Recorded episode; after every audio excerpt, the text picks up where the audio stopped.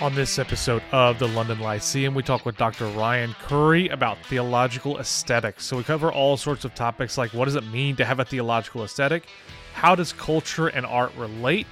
What does it mean to have a theological aesthetic that's based on the theology of the cross? Why is beauty related to glory? What does it mean for the spiritual sense to transform the physical sense? And how does this all relate to something like the beatific vision? And much, much more. As always, if you have thoughts about the episode or ideas or requests for the show in general, hit us up on Twitter or Facebook or check us out at our website, thelondonlyceum.com. Now, for the only analytic, Baptist, and confessional podcast on the planet, we think this one's going to get you thinking. Well, I'd like to welcome all of our listeners to another episode of the London Lyceum. I'm one of your hosts, Jordan Stefaniak and we are a podcast that is dedicated to serious thinking for a serious church. And as we do with all of our podcasts, if you're new to listening, we try to encourage and cultivate an intellectual culture of things like charity, curiosity, critical thinking, and cheerful confessionalism. And so that typically looks like just being open and honest and having frank discussions with others whom we may disagree with or agree with on a wide range of topics, and being open to being corrected, but also being open to saying, I think you're wrong here and that's what makes it really, really fun. We think it's a safe space to be robustly confessional and to be happy about it, but to also be uh, open and charitable toward other people's thoughts and ideas. Now, on today's episode, I'm thrilled to introduce you all to Dr. Ryan Currie. So, Dr. Currie has done a, a, lot of work on theological aesthetics. He wrote his dissertation on this and has done a significant amount of thinking on it. And I would guess if there is a list of the favorite sort of ammunition pieces for Roman Catholics or Eastern Orthodox against Protestants, this is one of the top ones. It's got to be. It's up there to where they love to say Protestants, man, they have no theology of beauty. Look at their churches. They look like Pizza Huts. They look like strip malls. They are in strip malls. They don't have cathedrals. They don't have any sense of awe or wonder or beauty. And yet, here we are with uh, Ryan, who's done a significant amount of work on theological aesthetics from as a Protestant. So I'm looking forward to this, to discussing the topic in general. Before we jump in, Ryan, tell me a little bit about yourself, and then I want to know what was it that really piqued your interest and drew you to thinking about this topic in particular. Yeah. So thanks again for for having me. Uh, I've been a a teacher overseas for the last few years uh, since 2015 we first were in Mongolia teaching at a Bible college and was there for a few years and then moved to Liberia uh, in West Africa. And in January, I'll be moving to the UAE with my family to be teaching at a seminary there. So that's a, a short bio on who I am. What uh, led me to study Balthasar at first was actually um, I did my uh, MDiv and THM at Bethlehem College and Seminary. And so I studied under John Piper, and John Piper's Christian hedonism was really influential. Just um, Piper describes his ministry as uh, seeing, savoring, and showing uh, the supreme worth and beauty of God. So as I thought about what Piper was saying and really reflected and just wanted to study more about God's beauty in particular. And uh, some of the things that Piper was saying that I, I, was starting to wonder, okay, where does this where does this fit in systematic theology? Like, not a lot of people talk about the beauty of God. So that got me on this uh, rabbit trail of, of looking into the, the history of the theology of beauty and led me to uh, Balthasar, who I think has a lot of similar things to say, uh, surprisingly, to Piper and um, a lot of very, very different things, obviously. But uh, it was really Piper that led me to Balthasar in the in the first place. Okay, perfect. So let's go ahead and start with a baseline definition or a basic definition of what theological aesthetics is, at least in your mind, in your opinion. And then I'd love to hear as a follow up, how do things like art and culture relate, and how does that really fit into the vision of theological aesthetics? Yeah. So what is theological aesthetics? And that's that's actually a big problem within theological aesthetics because there's been a whole lot of ambiguity on what is this thing that we talk we're talking about. What is theological aesthetics? And a lot of times in in the field of theological aesthetics, you see people reference Balthasar in particular, but what you realize is that Balthasar kind of uh, really popularized theological aesthetics, but then it shifted to a whole different um, ball game from what Balthasar developed as theological aesthetics. Uh, it really shifted into more of a discussion of art and theology. And specifically, there's two basic streams in, in theological aesthetics. One is the more Balthasar, Balthasarian type of theological aesthetics, and one is the uh, more approach that was developed by Karl Rahner. And so Rahner's approach is much more uh, getting into the weeds a little bit here, but it's it's much more liberal. It's much more classically liberal because it's based on his what he calls the uh, supernatural existential, and really kind of confuses the creator and the creature. And so Rahner would say that he can look at art and and see God. He can see the infinity of God in that art. So Balthasar's approach was actually much more different. He had a, a stronger creator creature distinction.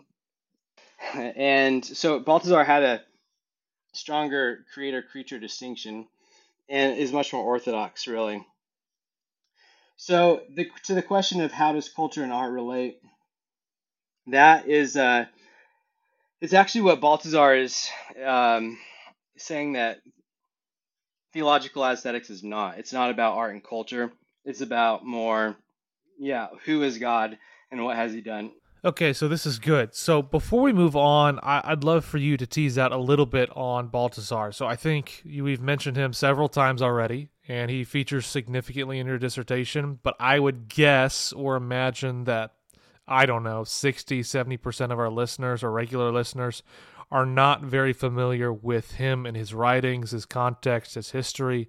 They may know his name, but they don't really know much about him. So give me a little bit of the brief bio on who he is, what he's writing about, what are his influences, those sort of things to help us place a little bit of the context for the work that you're doing.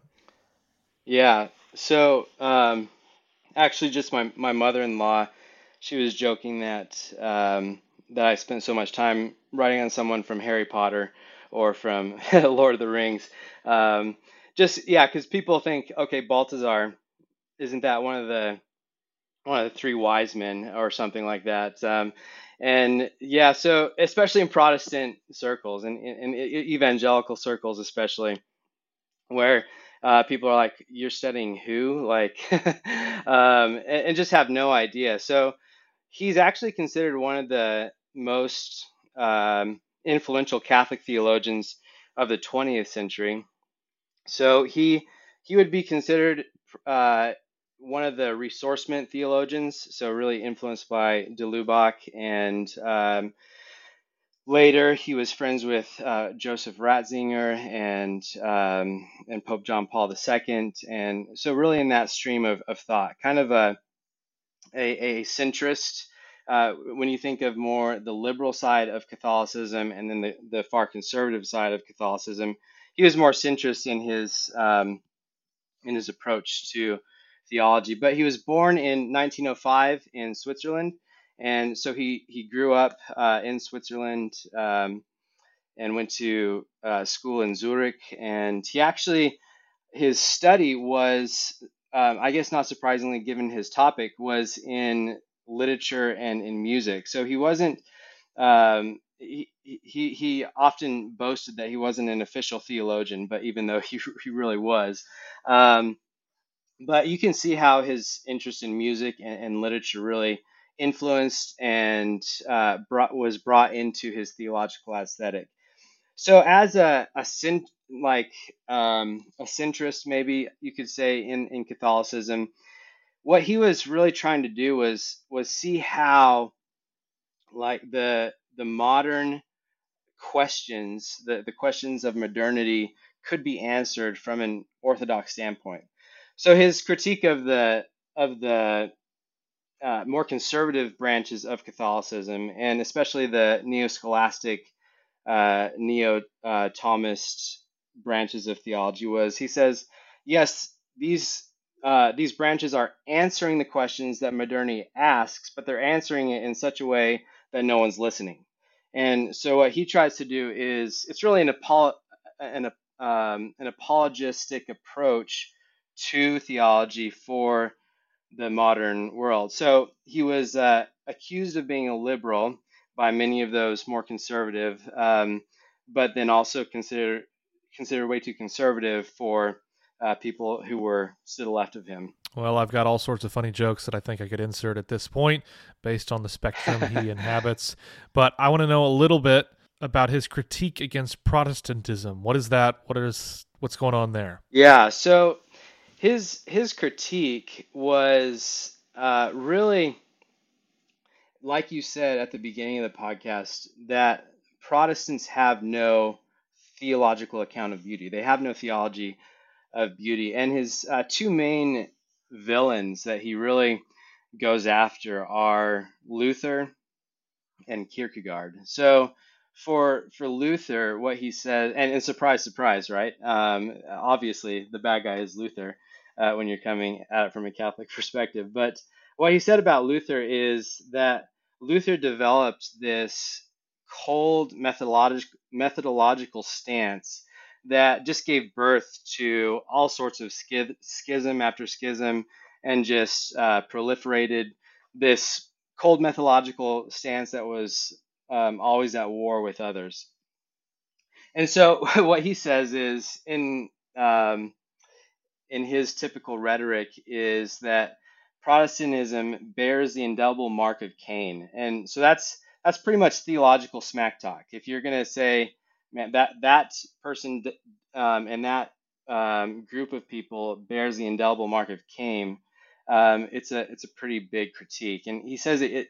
What Luther did was he transformed evangelism or the gospel um, into Protestantism. So instead of the good news, it's now uh, a gospel of protest. And so what he, he then goes on to say is that Kierkegaard was really the one who um, who furthered this in his stages or, or his spheres of, of existence. And he said that Kierkegaard was the one who really opposed the aesthetic to the, the religious and, and the ethical, or the ethical and the religious, and um, interiorized the faith in such a way that it cut off beauty from from all of of the rest of theology and, and religion itself.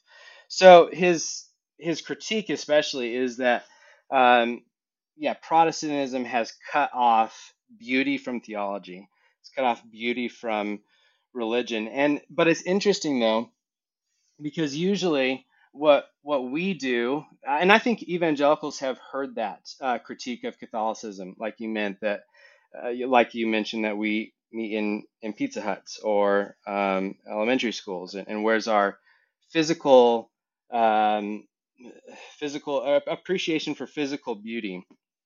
But what Balthasar says is is actually that Protestants have they t- whenever they talk about beauty, they always talk about um, a, a beauty of how does art and theology intersect. So that's what what Protestants always talk about. So it's almost counterintuitive um, because people usually hear Balthasar's critique and they say, well, what what we have to do is to make more beautiful things or or have more beauty in evangelical churches or use more art and worship. But that's actually not what Balthasar is saying. He's saying, no, what the Protestants need to do is they need to develop a theology of beauty. Yeah, so I don't know if you have the answer to this question, but I started to think as you were talking and started making some connections in my head, and I don't know if they're accurate or not. So I want to I want to ask. So you've mentioned main interlocutors are those like Luther and Kierkegaard. He's in he goes to school in Zurich. Does he interact significantly at all with those like Zwingli or Calvin? I mean, Zwingli obviously they're in Zurich. Um, why? Why not? What's going on there? Yeah, he does. Um, so the thing about Balthasar is he he interacts with basically everyone, um, and his he's such a prolific writer um, that, and he he does it in such a way like he's even even though he says Luther and Protestantism bears the indelible mark of Cain. He's he's pretty generous overall, and he has a lot of rhetoric, but he, he's generous overall. Um, I can't remember of any actual interaction with with Zwingli, so that's a, a good point. Um, the the little that I've read of him with Calvin, um, it's pretty pretty negative, but it's mostly mediated through his interaction with Karl Barth, because Barth was very influential in in his theology. So um, it was limited, but yeah, mediated through Barth. Yeah, so I guess in my mind, I'm just thinking if you want to have an opponent, or at least an easier opponent, you wouldn't go to Luther. You go to someone like Zwingli, who's much more radical and much stronger, especially in an aesthetic sort of mindset. Yeah, on, on some things, like um, I think Zwingli was more open to to using the philosophers than Luther was, and so like that's a big thing that um, in Balthasar's project is he's very positive about using Plato and philosophers, and so I think he would have appreciated a lot that of that what Zwingli said about the philosophers. Yeah, um, I can't remember the yeah. exact quote, but I think Zwingli says something along the lines of ushering in Moses right alongside Plato yeah, or something right, like that, exactly. where there's really no and, distinction uh, whatsoever. Yeah, and that's Balthasar. So Balthasar would be he would be there for that. So you have some sections in the dissertation writing on aesthetics and the theology of the cross, and I'm sure those who are familiar with the categories and the terms are probably going to make a recognition to say, "Oh, theology of the cross, Luther." So is this supposed to be a Luther inspired argument? Are there is this drawing on Luther material is or is it completely distinct and and it just happens to be an overlap of terminology? Yeah, so what what I did in the dissertation was um, just tried to show that that Luther especially had um, a good contribution to a theology of beauty, and there's actually a lot of work recently on Luther's theological aesthetic and, and what that means. And so what I wanted to do was was show how uh, Protestants and, and even evangelicals have a theological aesthetic. It's just uh, slightly underdeveloped. And so the, the thing with Balthasar is, and my main critique of him and his theological aesthetic is he's got a really underdeveloped theology of sin. And um, what I, I wish you would have heard Luther's theology of sin and the bondage of the will more, because for Balthasar, beauty in creation is um, is basically an unqualified good. And the difference with with Luther and what Luther did, especially in the um, uh, in, in, the Heidelberg Disputation in, in 1518, is he he shows how um, even the best gifts of God are uh, idolatrous and can be used in the worst way if if they're in the hands of a sinful humanity that hasn't passed through the cross, hasn't passed through the judgment of the cross and, and in faith in, in Christ. Um, and then Luther makes the point that once sin is dealt with, once we as sinners have passed through the cross, then, and he says this in, in Thesis 24 in that Heidelberg uh, disputation, that uh, if we don't do that, we can misuse the the gifts of God in the worst way. And so, what that also implies on the positive side is the way to receive the good gifts of God is to first pass through the cross um, and so, what he would say to Balthasar's approach is um, Balthasar's approach to beauty is inherently idolatrous because what Balthasar is saying is beauty basically can redeem us. Um, and Balthasar had a lot of of things to say about, say, Karl Rahner's Anonymous Christian, where basically in Rahner's approach, everyone's a Christian. And so um, Balthasar really critiques that, but Balthasar himself actually ends up in the same position because beauty, in effect, reveals Christ. And the problem is not sin. Um, in, in Balthasar's uh, retelling of it, sin is basically amnesia, that we've forgotten what Christ did. And so this leads to his, his universalism and and all sorts of things where I think he's forgot he, he's forgotten the the central place of the gospel, which is what the theology of the cross really is. That that no, we have to pass through the cross, through the judgment of the cross. Christ has to bear our curse, and it's only then that we can see and enjoy beauty rightly once we pass through the cross. Yeah, okay. So one of the things you work on significantly, or at least you develop quite a bit in this dissertation, is the concepts of theology, not theology, uh, beauty and glory. I guess that is partly theology, but beauty and glory is the, are the topics and the ideas. So you work this out quite a bit contrasting, I guess, comparing them and, and, sort of intertwining them together. Is this something that's completely unique to you, original to you, or is this something you're drawing on various sources that are sort of like random pieces of rubble and you're building something out of it? What is that? How does that work?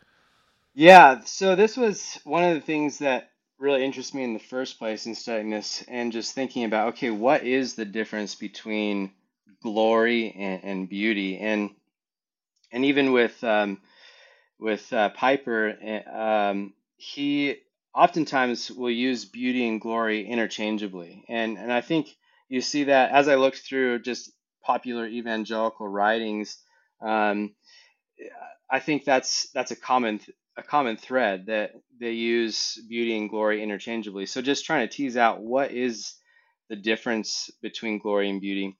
Um, but you also see in in the tradition and through theologians, there's everyone approaches it slightly differently. Uh, so uh, Athanasius a- approaches it differently than um, than say John of Damascus, and um, Augustine um, approaches it in a, in a different way than than Luther would. Um, but but a lot of times it seems like when people talk when theologians talked about glory, um, they were oftentimes talking about uh, an essential um, attribute of God, like the the sum, like Barth especially. I think uh, really takes the tradition and develops it well, and he says that glory is the the sum of God's manifold perfections. So it's it's the sum of who He is, and uh, he brings simplicity in there and, and just says, okay, glory is just who God is, um, the sum of his manifold perfections. Um, but when we think about glo- or beauty, the beauty of God, different different theologians developed it differently. So, like Edwards and Aquinas um, were were very similar in how they developed beauty. Um, and but but Barth says, you know, we should really think of beauty as a a subset of glory. So it's it's like the the external the external part of, of glory that that draws, woos, and attracts a sinful humanity. So I think there's been recent work by a guy named Jonathan King who, who talks about beauty as a quality of glory. And I, I really like how how King says that it's a it's a quality of glory. Um, but there is, uh, and that's how I would end up saying. Uh, I think that's the best way to say it. But it's there's a whole lot of ambiguity just because of the the interrelationship between glory and beauty. And I'd say they're the two sides of the same coin. Um, glory is that objective quality of of God's worth, uh, his his um, kavod, his weightiness, and then beauty is like like Barth saying it's it's that quality that draws us or attracts us to God's glory. So they're referring to the same thing, but one is talking about the objective side and one is talking about the subjective side. Well, you've managed to usher in both Edwards and Aquinas on the same team, so I think you've managed to probably make everybody mad uh, from all sides. make of that whatever you will. Now, you mentioned John of Damascus, or I've seen other people say like John of Damascene, and I'm going to be honest with you, I have no idea what that means or why he would be called that. I'm probably stupid. Apparently, that is a very, very likely solution. So I'm totally open to being corrected if you shouldn't be calling him John of Damascus or something no. else. Uh, I mean, I'm on. I'm in the same boat. I, I just say John of Damascus. Um, yeah, so I think I think you're good. So he has his whole defense of icons along with the seventh along with the seventh ecumenical council. So how does that sort of logic really factor into your account, impact your account, influence it? Yeah, so I do spend some time um, developing his his work in in relation to theological aesthetics, and mostly as kind of a like a, a flip side of Augustine. So, for example, Augustine is extremely um, positive when it comes to material beauty, but he always has this suspicion of of material beauty and wants to get away from it. And um, so, just yeah, for example, art and especially theater for Augustine was um, you just didn't you didn't touch that, and um, a lot of creative beauty. He was rightly concerned about what Luther would later develop as that bondage to sin, that we're going to use um, beauty in the wrong way. So he had a high um, nervousness when it came, comes to created beauty and the arts. Um, John of Damascus, on the flip side, he really develops uh, Athanasius's arguments about the uh, the incarnation of Christ and how God God created the world. Material is therefore good, and so John of Damascus is kind of like the the flip side, where I think I think you need both. I, you need both Augustine's nervousness about um, misusing created beauty, but you also need John of Damascus's really um, glorification of matter. He says, I, I venerate matter because Christ became flesh and Christ became matter. And so I think that John of Damascus goes too far in his defense of the icons. I, I think icons are idolatrous, but where I think uh, he he can help us in his theology is just reaffirming the the wonder of of material creation and specifically the that art is helpful that art art is a good thing and that's a specifically uh, an argument that he developed from Athanasius. So this is a little bit off topic, so you can punt it if you want. Might be a little bit of a spicy take. I don't know. You tell me. But as you've been talking and I've been thinking, why is it that it seems to be that anyone who's interested in aesthetics or art ends up being more on the liberal end of the spectrum. I mean, where, where are the conservatives who say, yes, I want to champion and care yeah. about art? Yeah.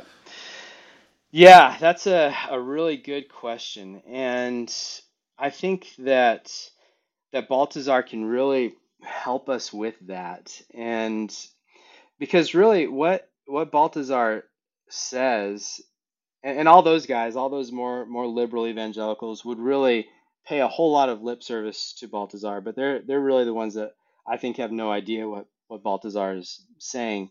Um, so Balthasar is really he valued the performative arts and the more dynamic arts um, like drama and, and music and um, he was actually very um, sympathetic to iconoclastic tendencies and so where I think Balthasar can help evangelicals is to see so for for Balthasar, the pinnacle of beauty is Jesus Christ himself. Um, so Jesus is the self showing of God. So the the transcendentals that that Balthasar goes after, they all they all focus on and reveal Jesus Christ. And so what Balthasar says is by fixing our gaze on Jesus, um, that that pinnacle of beauty, Jesus Himself, um, it transforms our lives so that we we live beautiful eyes lives. Um, and so, in Balthasar's account, the the beauty that he's after is the beauty of the Christian life, and he says the highest form of beauty in the world is is the Christian form. And what he's saying is the Christian form is uh, like C.S. Lewis would say, it's a little Christ walking around in the world. And so he's much more all about the the dynamic of of the the lives rather than the the physical um, uh, beautiful cathedrals, uh, beautiful art, and what how I think that a theology of cross even more complements that is that look if if you if you are a uh, a person an artist say who is a theologian of the cross. You've you've taken your art and your very self and and you've repented of your sin and and you've passed through the cross and you're creating art that is by worldly standards it will never uh, it will never be anywhere near the elite art. It will be it'll be considered ugly but that art in and of itself is honoring and glorifying to god. So it's it's really not about the physical object itself it's about who we are as as christians so you talk about the spiritual sense transforming the physical sense. What exactly does that mean? Yeah. So Balthasar has a lot to say about the the spiritual sense, and there's a a good work that's recently been done in the last ten years by um, Mark um, McInroy, Mark McInroy, on Balthasar and the spiritual sense, and so what what Balthasar Balthasar actually talked about the spiritual senses, and, and what he meant was that the the spiritual senses, and so this is where it gets a little bit convoluted, and I disagree with Balthasar, but he would say basically everyone has the spiritual senses. So um, you can see God in in the beauty of creation. So your your eyes, for example, when you see a beautiful tree or a beautiful or the ocean, you can you can in effect see God. So it's a spiritual sense. It's the the faculty for spiritual sense perception, and and likewise with touch. Like you can you can touch um, something soft, and, and that reveals something spiritual. Um, so from a Protestant perspective, that that simply doesn't work uh, because we say, okay, we are um, yes, there's common grace and and true things are revealed about God through our spirit, our, our physical senses.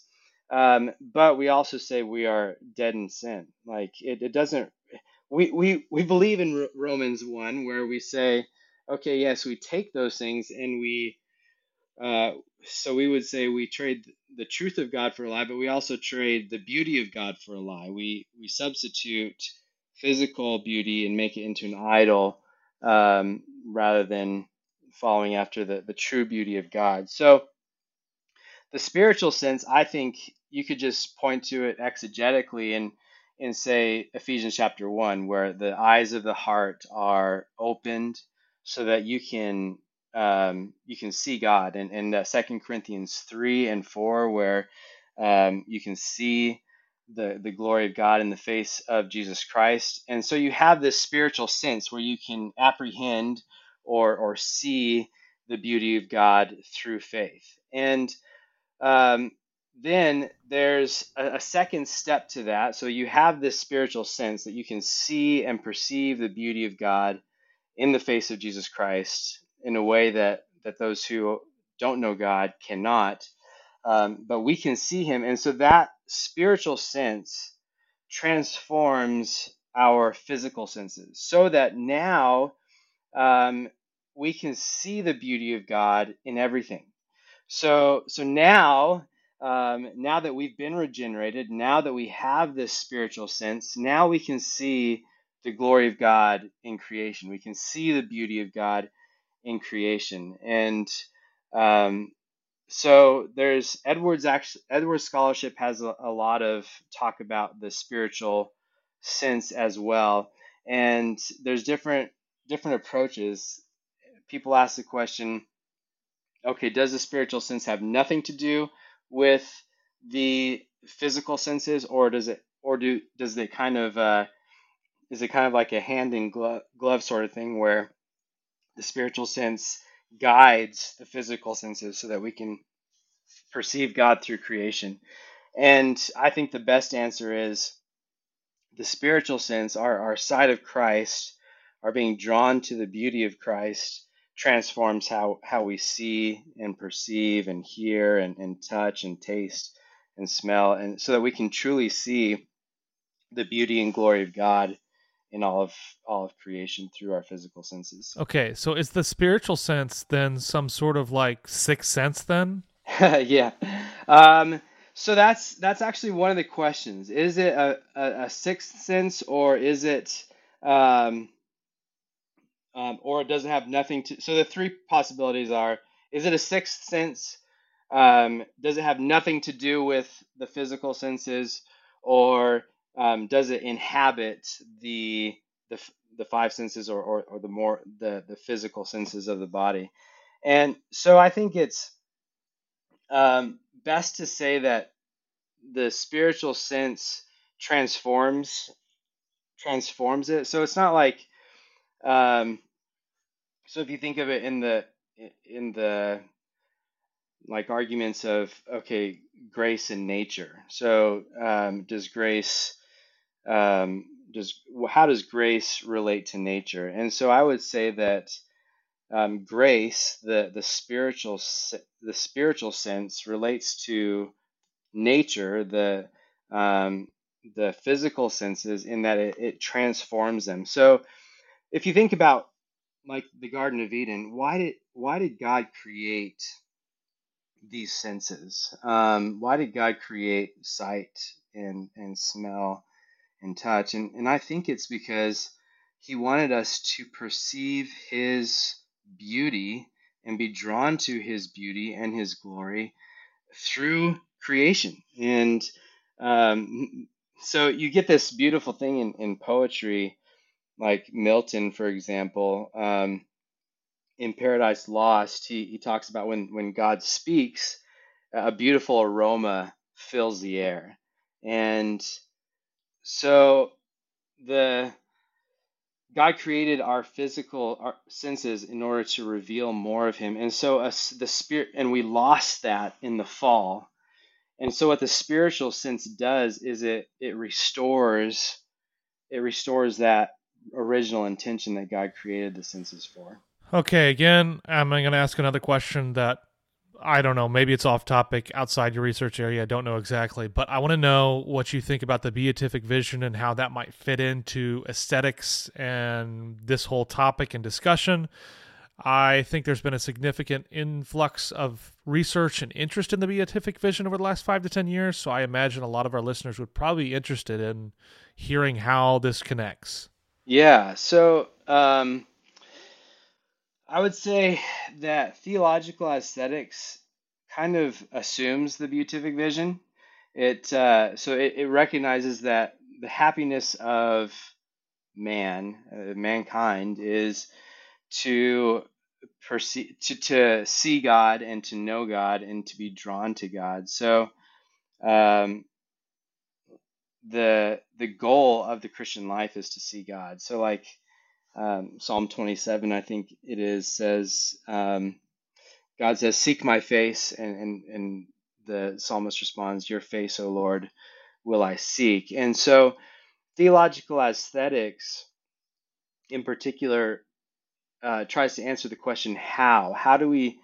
How do we seek God's face now? And and specifically, what theological aesthetics does is it deals with how are we to how do we perceive God's face on the way to glory? So um, the beatific vision will be experienced in its fullness in in um, in the eschaton in in heaven, and I, I really love one of the things that Balthasar says is is he says that in Revelation um, the the New Jerusalem comes down to to earth rather than um, the the church going up into heaven. And so what he's emphasizing there is that a lot of times when we when we think about seeing God and seeing His face, we have kind of a more nebulous view of okay, what does it look like to behold the infinite? Um, and I think that um, what theological aesthetics reminds us is God has created us um, with a body and with these physical senses. And um, our sight of God will be mediated through through those physical senses. So we'll see Jesus Christ face to face. We'll see the the risen Lord um, and Savior Jesus Christ face to face, and we'll we'll walk in the glory of God, and our senses in the new heavens and the new earth will function in a way that they were designed to. They'll they'll des- they'll perfectly all of creation will perfectly reveal the glory of God. And um, C.S. Lewis actually has a really interesting uh, discussion of this in his sermon on transposition, where he talks about how the resurrected body will still have senses, and but God's infinite, um, uncontainable glory will be mediated to our physical senses. So um, it's it's a mystery in one sense, but uh, to answer your question, yeah, theological aesthetics has everything to do with with that vision of God. Uh, but it, it, starts to ask, ask the question, how do we see that now, and, and how do our how does our sense perception work with that? All right. So the last thing I want to know at this point is if people want to read more of your work or follow along with what you're doing and the research you're putting out, is there a place that they can go? Do you have a website? Do you have a faculty page? Do you have an academia.edu? What what does that look like? Yeah. So I um, people can can access my dissertation at the South African Theological Seminary page. Um, and otherwise, I just recently started a blog and I've been inconsistent with that. So I, I uh, it'd be foolish for me to say they could keep up with me there. Maybe presumptive, but I'm to try.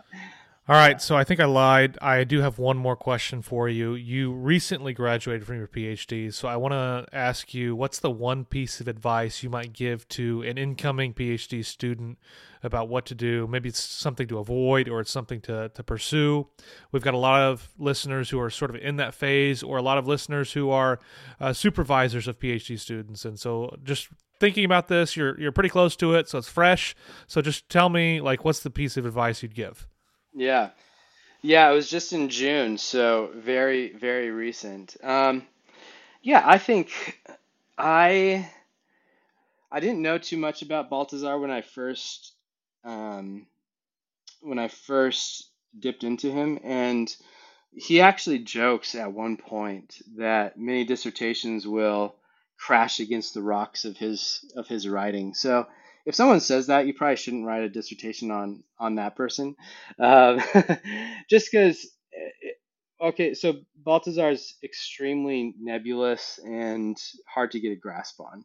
So one one suggestion I would make, which I think I did well, was write on something that interests you, um, that that can be edifying, that can feed your soul. Uh, and for me, I wrote writing my dissertation was kind of like a, a positive escape from the trials of cross cultural ministry. And so, write on something that will fuel your soul and your delight in God uh, and, and, won't drain you and won't drain your, your family. Um, but pick some, something that is not something that's not nebulous and slippery, which I felt like Balthasar could be at times. All right. Well, thanks, Ryan. This has been a lot of fun. I've really enjoyed talking with you about this topic. So, all of you who are listening, go check out Ryan's work, keep up with his blog. Maybe this will motivate him to write a little bit more, having a significant number of new readers, or, yeah, I guess it would be readers, unless people are listening to the PD. Listening to stuff in their car now. I mean, what is. The, I feel like the AI is doing everything to where people aren't even reading anymore. But that's a whole different discussion. I'm not going to go there. This has been a great time, Ryan. We appreciate you taking the time to talk with us about your research, the work you've done here. As a reminder for those of you who are listening, support these people that you find helpful or encouraging. If you've learned something here, if you found something useful, reach out to our our guests and just drop an encouraging note. No one's going to ever be annoyed by an encouraging email. Don't ask any questions, just say, "Hey, I listened to you on the podcast. I really enjoyed it. I was very moved or, or thankful or or thought provoked about topic X or when you said this, and leave it at that and say thanks for your work. Those sort of things will really encourage people like Ryan and others. So I encourage you to do that whenever you find something that is of use, even if you disagree with it. If it helped you think about it in a better way, I encourage you to reach out in those ways. Um, no one can ever have enough encouragement. So so take the time to do that.